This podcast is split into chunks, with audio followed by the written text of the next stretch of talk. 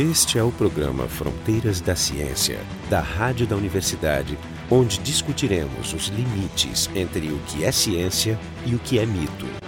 Essa é a segunda parte do, programa sobre a caçada dos bósons de Higgs aqui no Fronteiras da Ciência. Participam do programa os professores Dmitry Radmichev, o Magno Machado, Emerson Luna e eu, Marco de Arte, todos nós do Departamento de Física da URGS e os, e os convidados aqui são todos físicos de partículas.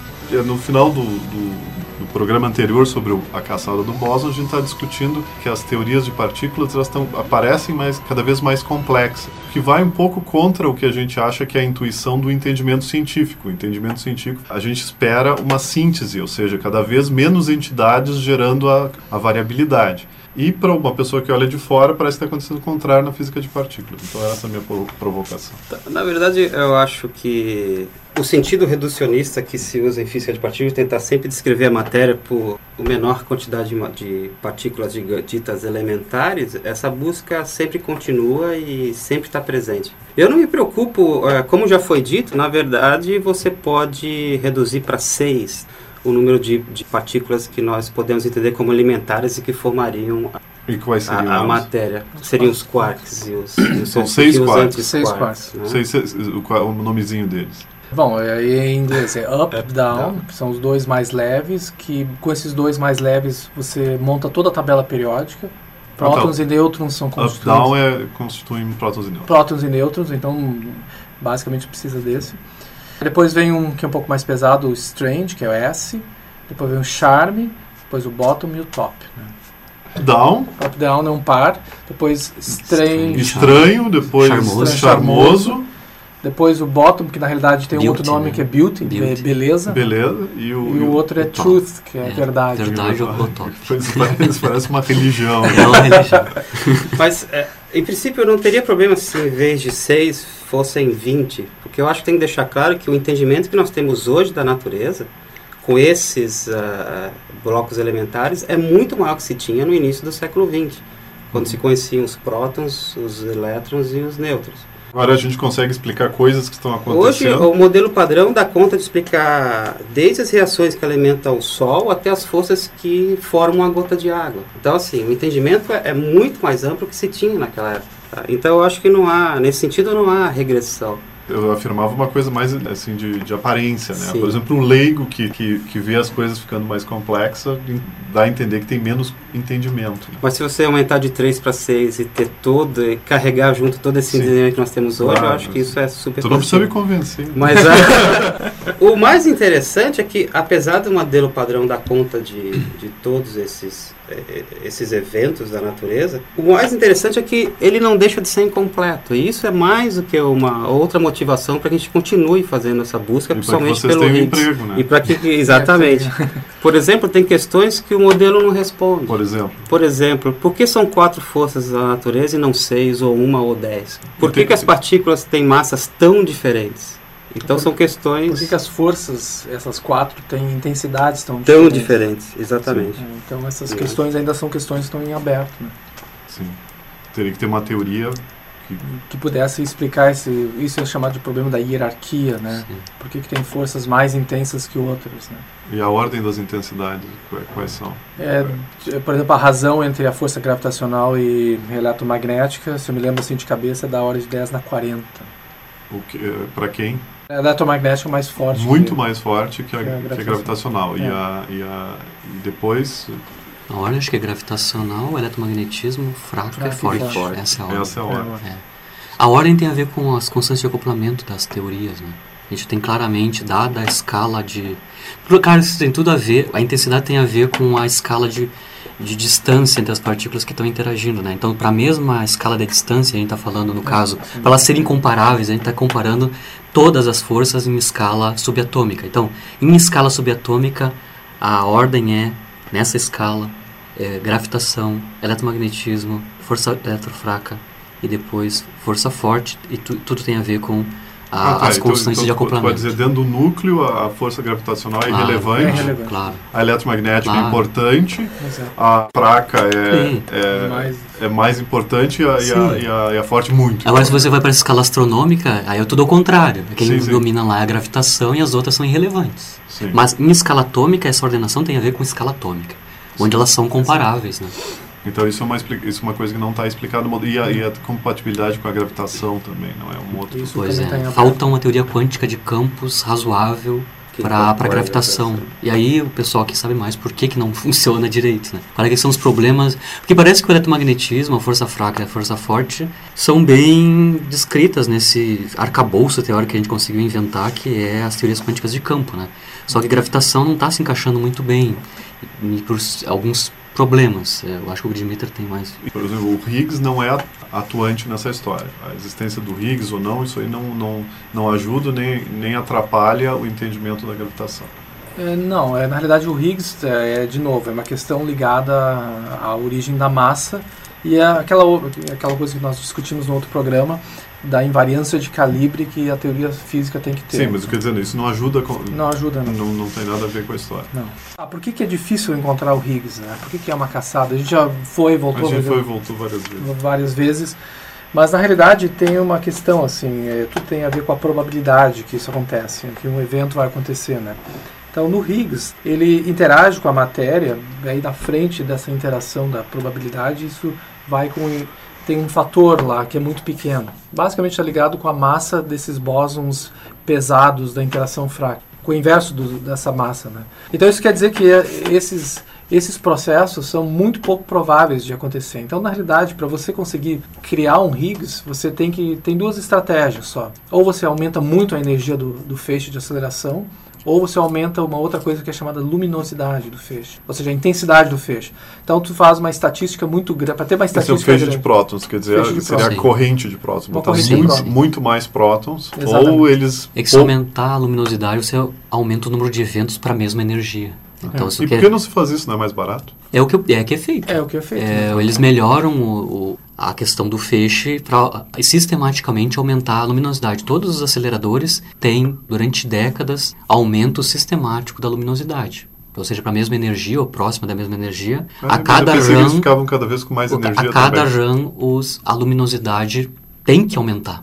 Porque você precisa, em geral, a estatística e o, pessoal está sempre focado, tem grupos de trabalho trabalhando na questão da luminosidade. Você tem que ter um aumento em- sempre da luminosidade. É, tem uma, uma questão, é, o predecessor do LHC foi o LEP, né? É que era um, que era um LEP é o quê? É Large Electron Positron Collider. Porque antes, o- daquele mesmo túnel onde está o LHC é, montado, tinha esse feixe de elétrons e pósitrons que eram colididos né, no LEP. Né? E tiram muitas, muitas informações importantes, muitas descobertas foram feitas. Né? Só que no final, quase na época do, do shutdown, né, do, do desligamento do acelerador, eles começaram a observar alguns sinais que podiam ser do Higgs. Então, é justamente eles... eles Isso foi ah, quando? Final dos anos 90. no final dos anos Fechou em 90. 2000. É, final que, que anos eles 90. fecham, por sinal? Para fazer upgrades. Ah, para transformar, fazer um novo transformar, experimento. ou não tem mais nada de física nova que pode sair dali, né? Então, porque ou já tem outros aceleradores em outros lugares do mundo que estão fazendo uma física melhor. Mas no caso do LEP foi interessante, porque o, diretor na época tinha uma decisão difícil. Ou ele desliga o, o acelerador para fazer esse, ficar, digamos, uma década fechada para fazer o upgrade né, para o LHC, ou ele continua é, para aumentar a estatística das colisões que eles estavam é, estudando lá, indo atrás desse possível sinal que eles tinham eh, indícios naquela época. Então, depois de uma, de uma longa, eu acho, noite de sono, ele acabou decidindo, eles acabaram decidindo fechar e ficar uma década fechada fazendo o upgrade. Então, aí o upgrade consistiu em aumentar o, a luminosidade, né, como foi comentado, e a energia também. Né? E- mas não é mais elétron pró- Não. Não, agora é pró- próton-próton. Você queria dizer Não, alguma não, coisa? Não, não, eu queria só chamar a atenção num ponto simples, mas que desde Aqui o a gente início- se interrompe. Isso. Desde o primeiro programa, agora nesse segundo, a impressão que pode dar para quem está ouvindo é que o Higgs é um sujeito que nós já sabemos exatamente como é que ele é e que está faltando só descobri-lo. Isso não é verdade, tá? É, É, eu acho que vale a pena falar isso daí. Porque, é, voltando àquele ponto lá, quer dizer, o modelo padrão ele, ele, ele levanta uma série de questões que ele mesmo não responde.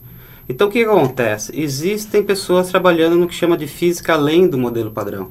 Então, a ideia final é de que você possa, com isso, criar uma teoria, digamos, mais completa e elegante que englobe o modelo padrão e que essas questões que surgem, que o modelo padrão por si só não responde, possam ser respondidas. O interessante é que essas teorias, além do modelo padrão, cada teoria prevê um Higgs completamente diferente do outro. Aham. Tá ok? Por exemplo, as duas extensões mais, digamos, eh, famosas, ou que tem mais gente trabalhando, uma é a supersimetria. A supersimetria, no modelo mais simples supersimétrico, prevê que tem que existir pelo menos cinco Higgs. Diferentes, Diferentes. diferentes. Exatamente. Ah, outra teoria que muita gente trabalha, além do modelo padrão, para tentar entender a quebra da, da simetria eletrofraca, é o pessoal que mexe com Technicolor. Em Technicolor, o Higgs não é, é um Technicolor é partícula... o nome de uma. É o nome do, do, de uma, digamos... Technicolor é o nome das televisões. Exatamente, é. Essa piada eu Colorido por sempre, sempre né? escuto. É, é, Mas pro Technicolor, o Higgs... Esse é o exemplo, nome. É o nome. Para quem mexe, qual que é a ideia da Technicolor? Technicolor seria uma nova interação da natureza, seria uma quinta interação, em que o Higgs agora é composto. Ele é formado por dois caras, são ligados por essa nova interação Technicolor. E é esse, digamos, esse condensado que faz, que é o responsável pela quebra da simetria eletrofraca. Então tem mais essa dificuldade, quer dizer, que a que eles gente sabe que tem que existir alguma coisa, O que, que eles estão procurando? Qual deles eles estão pro- procurando todos, na verdade. É, eles conseguem fazer isso. Sim, eles não sim, são tão sim. incompatíveis. Não, então. não. É, Na verdade, você, dependendo do experimento, você tem vários triggers, né, que eles chamam, gatilhos, Gatilhos, que né? vão... Quer dizer, a, a, a supersimetria prevê que vai acontecer uma certa reação. Se essa reação acontece, é, o Higgs está associado com o Higgs supersimétrico. O Technicolor prevê que outras coisas ocorram. E Aham. outras teorias além do modelo prevêem outras coisas. Quem é que está ganhando? É o líder Higgs, né? É o padrão, o modelo padrão. É o, modelo, é o É padrão o do Higgs padrão. do modelo É o padrão. Higgs do modelo É o padrão. modelo de leve, leve. É ah, bem... tá. É o, é Que- o, Salam. que por ironia, digamos, ah, se realmente o, o Higgs for descoberto, for o Higgs do Peter Higgs Sim. e do Braut e do Engler, que são outros caras que fizeram na mesma época trabalhos e tal. Ah, a ironia é que esse Higgs seria o Higgs mais simples possível, seria uma partícula escalar que não, tem, não é composta por nada Leve, e que não né? tem spin, que seria leve Leve. né? Mas ah, o simples fato de existirem, se por acaso existir um tipo de escalar dessa natureza, você tem uma série de complicações técnicas relativas à teoria de campos e mais do que isso, acredita-se que de alguma forma a gente possa ter unificação no futuro. Então você de alguma forma enxergar as quatro interações ou uma quinta que apareça, se for Technicolor e tal, ah, essas em uma certa escala de energia teriam todas a mesma intensidade. Qualquer que seja o esquema de teoria de unificação, se você tiver um Higgs simples como esse, É mais complicado. você não consegue. Ah, não consegue? Você não tem um esquema de unificação satisfatório com Higgs desse tipo. Aham. Então a, a coisa é muito mais interessante do que parece. A Ou gente está procurando um cara que é pode ser o Tá Higgs ou um algo cara- que faça um papel dele, Tá- algo parecido com ele. Mas a gente não sabe exatamente como Tá ele procurando um cara, tá achando um cara que não é o que tu queria achar. é. A princípio sim, exatamente. Em princípio é isso Esse é o, mesmo. é o programa Fronteiras da Ciência, a gente está discutindo aqui a caçada pelo bóson de Higgs. O nosso site é o frontedaciencia.urgs.br. E essa coisa fica, fica cada vez mais transcendental, né? Essas pro- Não, tem o pessoal da supersimetria estão acompanhando direto né, a confirmação, porque isso tem implicações na fenomenologia da, da teoria supersimétrica. É, quase todos os, ah, os processos dominantes lá em supersimetria, que eles querem olhar, dependem da massa desse Higgs. E aí eles aí o, eh, partículas preferenciais para serem olhados no LHC agora já estão sendo preteridas. Agora tem outras partículas que são Sim, mais tem a- fáceis de medir. Tem a parte também, tem a parte Uhum. da política, né? Tem muita gente que faz teorias conspiratórias sobre os cientistas manipulando os dados. Então, aqui a gente tem um exemplo de várias teorias competindo, com, todas olhando para um grande experimento Sim. e tentando. E o, o experimento, em princípio, tem que decidir qual delas está. Pois é. Não tem, não tem máfia assim de cientistas entrando Não, com não guarda-pós pretos de brancos. verdade, No, num túnel separado. É, pressionando, pressionando o, como é o técnico ali do, do aí, acelerador, mexe dizendo, aí. não, não, agora tu tem que me- mente e diz que a massa é tal e não é tal.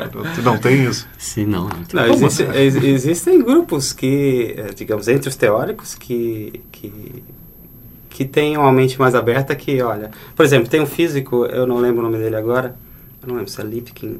Enfim, ele, ele mexe com supersimetria e perguntaram, e aí? Ele respondeu, e aí que eu estou na biblioteca aprendendo Technicolor, porque pode ser que não seja supersimetria que seja a verdade, seja Technicolor.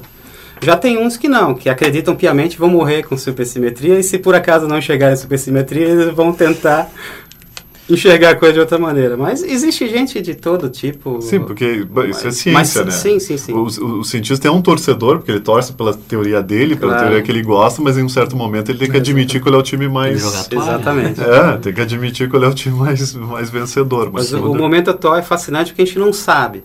Tá? O jogo começou, a gente não sabe o que pode dar. Sim, mas o, e- esse, o resultado que o, que o Magno falou, desse, esse, que É, esse quadro... a evidência é que seja, Evidência, esse esse é o ponto. sinal encontrado agora no 7TeV é que seja um Higgs leve tipo modelo padrão. É um Higgs do modelo padrão. Leve, senta- em- no 125, 127 GeV. E a confiança desse. Do, é, a gente já, tinha, já discutiu, mas. O CMS, por exemplo, deu um passo que que é além. CMS? CMS? é um dos experimentos que mediu, né? Está caçando o Higgs, né?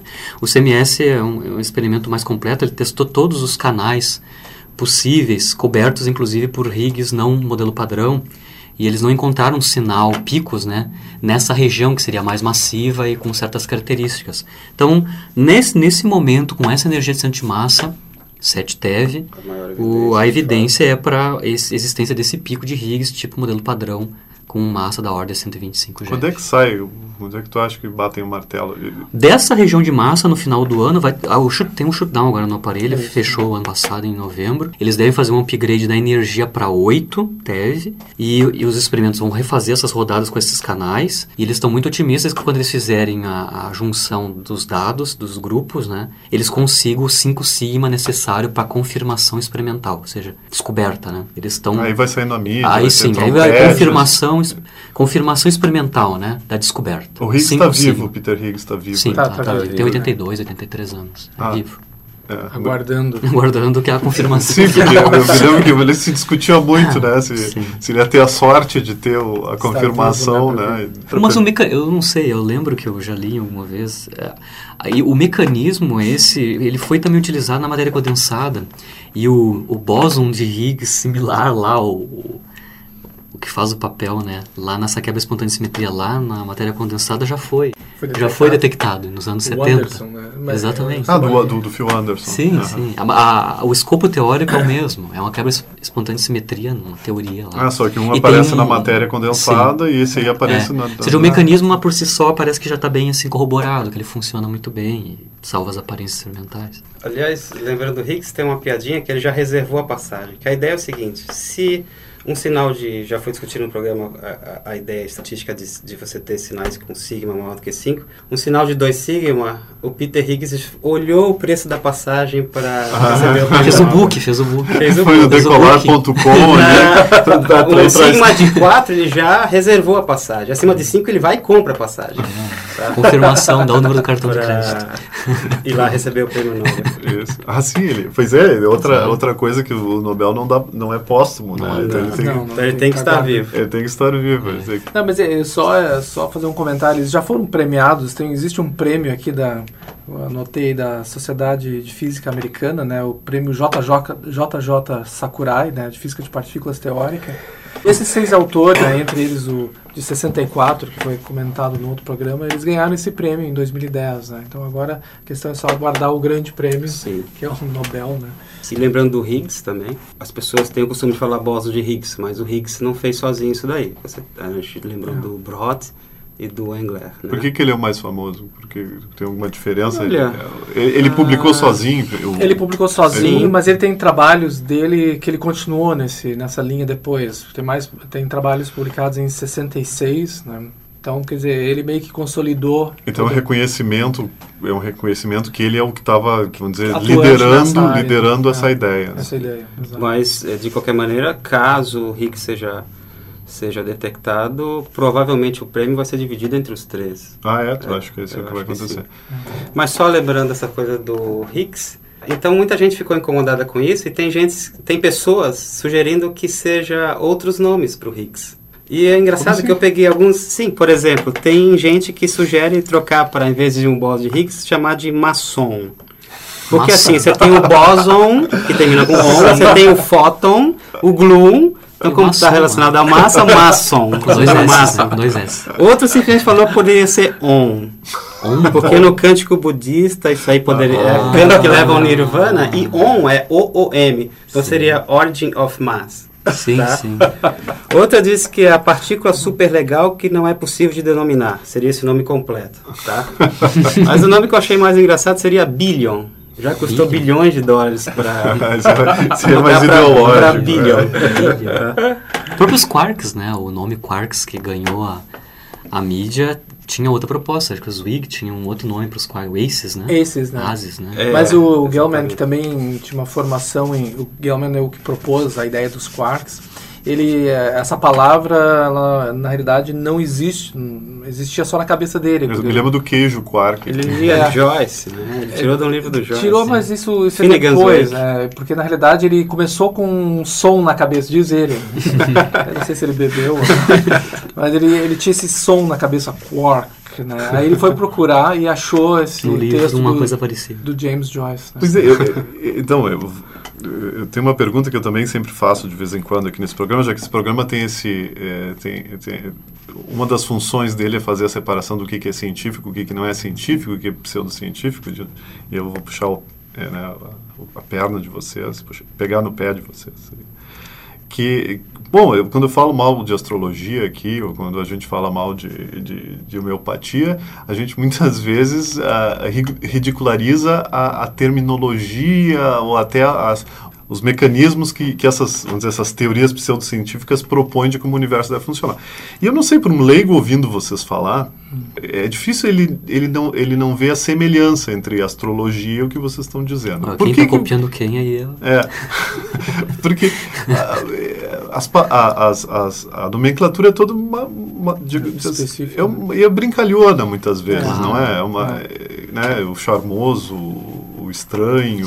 E agora, então, que, como é que você. Se, se uma pessoa leiga dissesse assim, bom, como é que eu sei que esse pessoal, esses, esses físicos de partículas. Como é que eu sei que eles têm uma teoria séria? De onde vem a, a parte séria da teoria dele? É difícil, né? Não, é- é. Eu acho que. Acho que os americanos são muito brincalhões. Sim. É física. É, esses nomes dos quarks. E também Não, mostra até, que, por exemplo, que- uma, uma coisa que gera uma confusão danada é, a- é o que se começou a usar chamando a, a, a, a partícula de Deus, né? Dizer, o, o bóson é a partícula de... Porque algumas pessoas de brincadeira começaram a falar, porque era, o, vamos dizer que seria a cereja do bolo, da, a cereja do pudim da, do modelo padrão, então se fez uma ironia que talvez fosse a partícula... de- Não, não é ironia. Esse, ah, o nome Partícula de Deus vem de um livro, de um físico, que é o Leon Lederman, do ano 72. um Tem o físico ganhador. Ganhador de Nobel, é. Ah, é? Ele tem esse livro, claro, ele está discutindo é, para leigos a, a teoria da unificada, basicamente, né? Não, não, mas, mas, mas existe uma, uma, uma relação mística com esse nome? Não. Não, Não, mas, mas o que- que a gente vê, o que a gente vê de vez em quando noticiado é quase, quase que estão se propondo que tenha eh, procissões religiosas em direção, É em direção é ao Ganges, é céu. Ganges. A gente pode aproveitar e contar a história do porquê que o livro se chamou isso daí. Sim, é, faz. Na verdade, isso, o. Leon Lederman, quando escreveu, o título que ele eh, sugeriu seria The Godam Particle. Ah, maldita partícula, Sim, maldita no partícula. sentido de uma partícula maldita chata, porque era muito difícil de, de ser detetada. Então, The Godam Particle. A questão é que ele mandou isso para o editor, O o editor, editor, não o editor vender. falou, olha, não vou vender. Você não vai vender nada. Então vamos colocar, tira esse resto e deixa só God. E você vai vender como água. E foi o que bom, aconteceu, Foi tá? verdade. Claro, porque eu me imagino um monte de pessoas lendo o vai livro até o fim. porque tem um God na lendo o livro até o fim e diz, tá, tá provado cientificamente que Deus existe. Mas isso pegou muito mal na comunidade e eu acho a grande maioria acha que foi uma, digamos, uma pisada de bola de ter aceito a, a sugestão do editor, porque veja, a, a impressão que às vezes as pessoas têm dos filhos são todos ateus. Não, você tem um espectro que vai de ultra religiosos a ateus, Sim. trabalhando no CERN, tá ok? E é interessante que quando entrevistaram algumas pessoas a respeito de, da- de, ter, de ter se chamado o Higgs de Boson de Partícula de Deus. partícula de Deus, ah, tanto o ateu quanto o ultra-religioso ficaram super ofendidos. O ateu porque simplesmente diz que, olha, isso aqui não tem nada a ver com religião, tá certo? Isso aqui é mais uma partícula de um modelo chamado dito padrão que falta ser descoberto e que tem um papel físico muito claro.